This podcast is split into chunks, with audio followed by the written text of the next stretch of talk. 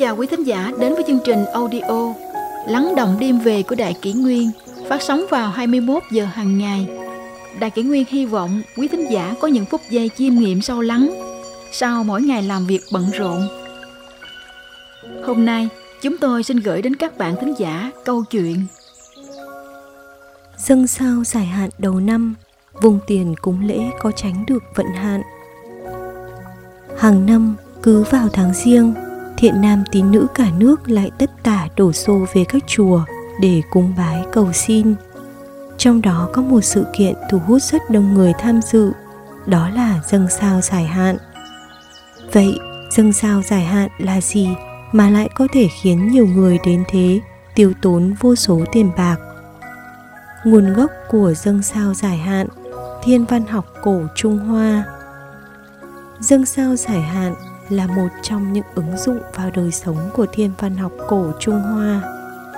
Người xưa cho rằng số mệnh của con người có thể xem và biết trước được bằng cách lập lá số theo thời gian sinh và sắp xếp lá số theo quy luật của các vì sao.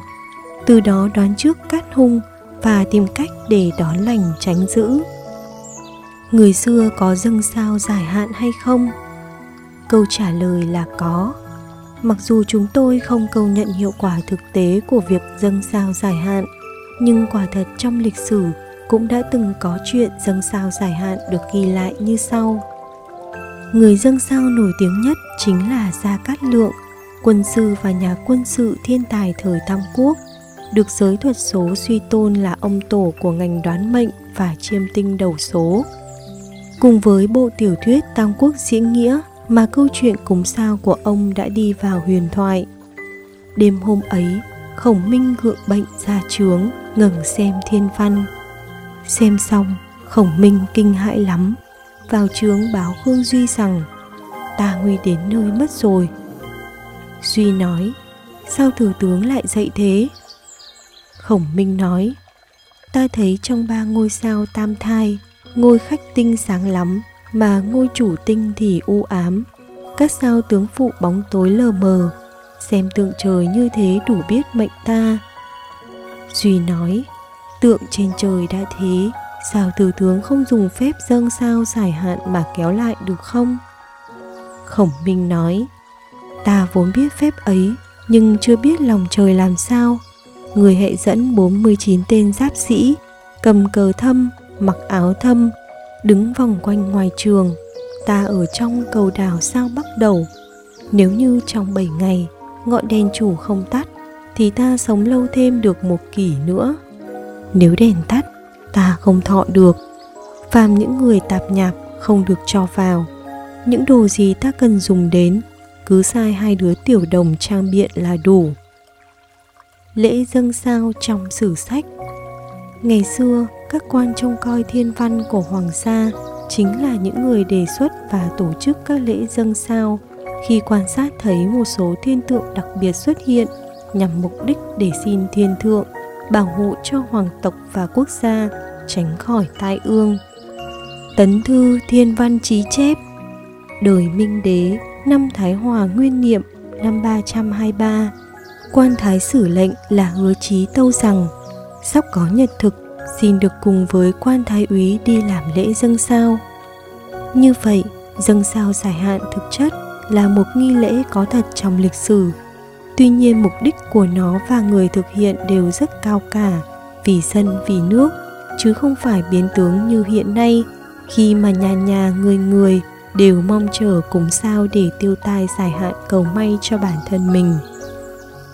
Nói chung thì việc dâng sao giải hạn đã có nguồn gốc sâu xa từ thời cổ thì chắc chắn nó phải có một công dụng hiệu quả gì đó, nên người xưa mới coi trọng và ghi lại trong sách vở.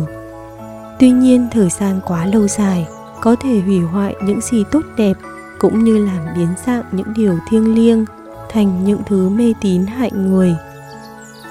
Việc dâng sao giải hạn cũng chính là nạn nhân của thời gian và sự tham sao thất bản cùng lòng tham của thế nhân đã biến một học vấn siêu phàm trở nên quá tầm thường và dung tục.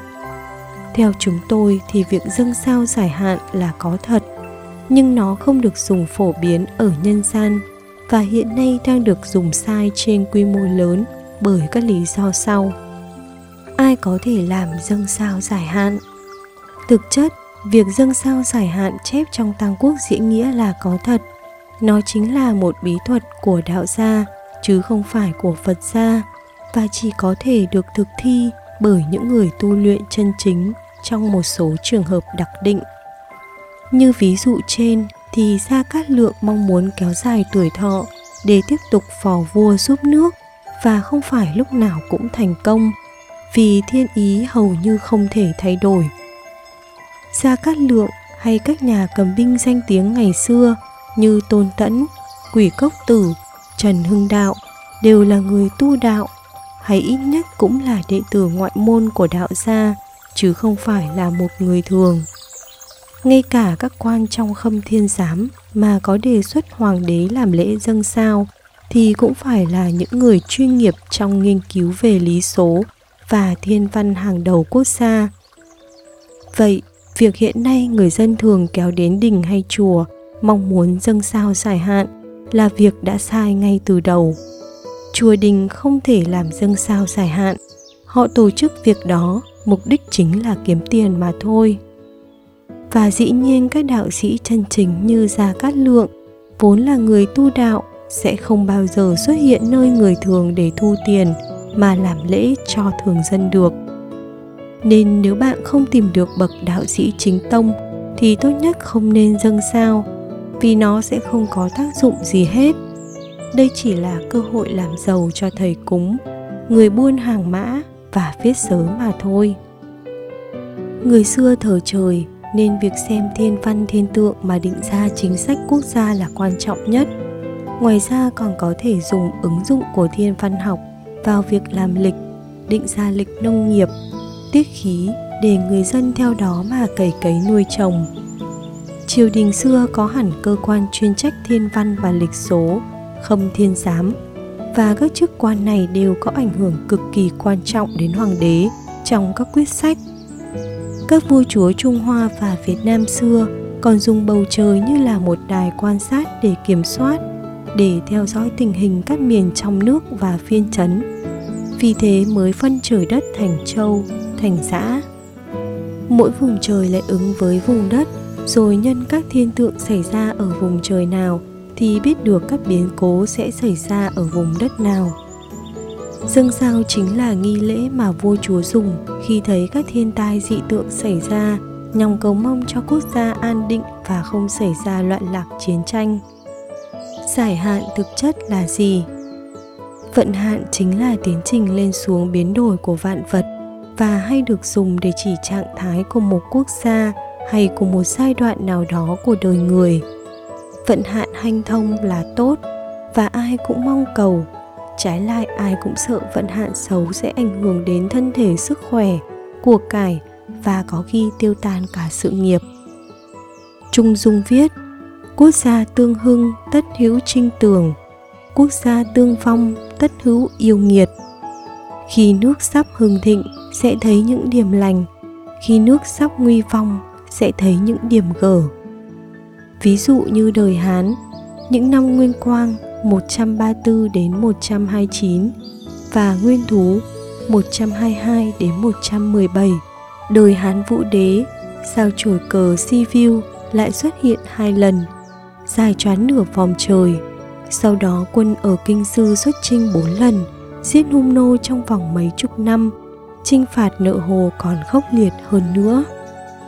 Và nước Việt ta cùng với Cao Ly trước khi mất nước khi nước Việt mất năm 111 trước công nguyên, sao huỳnh hoặc hỏa tinh đóng ở chòm sao đầu, sao nam đầu là phân giá của Ngô Việt. Khi Cao Ly bị diệt năm 108 trước công nguyên, có sao chổi hiện ra ở vùng Hà giới, ở vào các chòm sao Nam Hà và Bắc Hà. Nguồn gốc của việc giải hạn khi cúng sao thời cổ thực chất chính là dùng nghi lễ cúng tế kết hợp với việc tu dưỡng thay đổi nội tâm của người cúng, nhà vua mà cảm động đến lòng trời để dừng việc trách phạt xuống trần gian.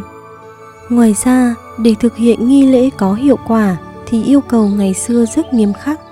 Nhà vua chẳng những phải kiên tịnh thân thể trong một thời gian dài, thanh tâm quả dục, tĩnh tâm và kiêng không gần gũi nữ sắc. Sau đó còn phải thành tâm xuống chiếu tự trách mình, nhận lỗi với thiên hạ và chủ động thay đổi chính sách không phù hợp. Vì vận hạn xấu tốt là do trời định, căn cứ theo tội nghiệp hay phước đức của nhà vua và cả quốc gia mà thi hành nên chỉ có thể giải hạn khi nhà vua thật tâm thay đổi dùng long thanh mà cảm động lòng trời đạt đến thiên nhân giao cảm thì mới có công hiệu cho nên vấn đề dài hạn hoàn toàn nằm ở hành động tích cực của bản thân trong cuộc sống và cái tâm thái cương quyết phục thiện, sửa chữa lỗi lầm của bản thân chứ không liên quan đến cái tờ sớ văn và những lễ vật cùng các lời cầu khấn. Vậy ngày nay có cần thiết phải dâng sao dài hạn hàng năm? Hãy nhìn xem các ví dụ dưới đây để xem quan điểm của một vị minh quân trung hoa thời xưa về việc cúng sao dài hạn.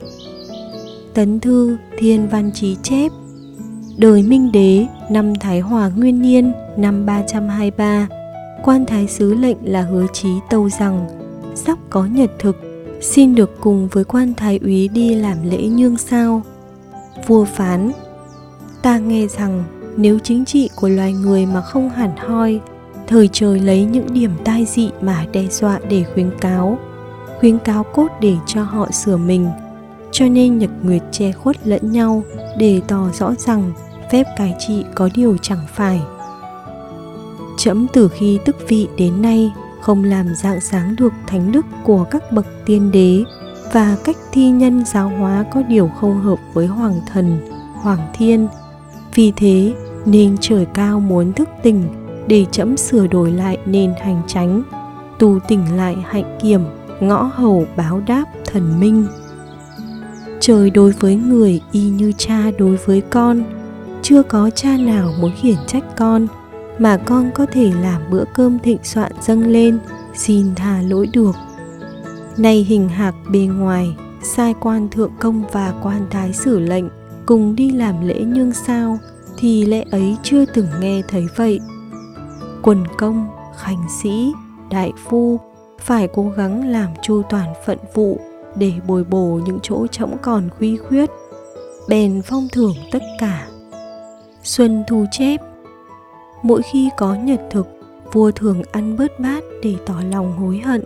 Lại sai vua chư hầu dâng lễ vật ở đền xã để tỏ lòng tôn kính thần minh.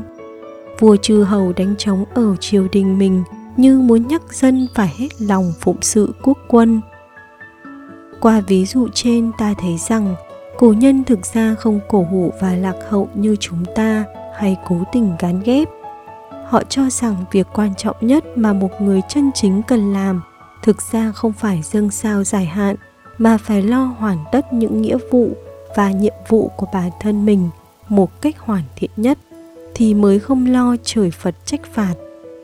Điều ấy hoàn toàn hợp lý, minh bạch và thực tế.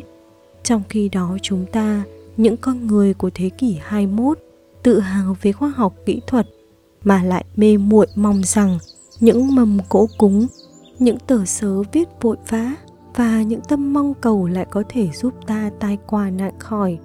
Vậy ai dám nói mình sáng suốt hơn người xưa?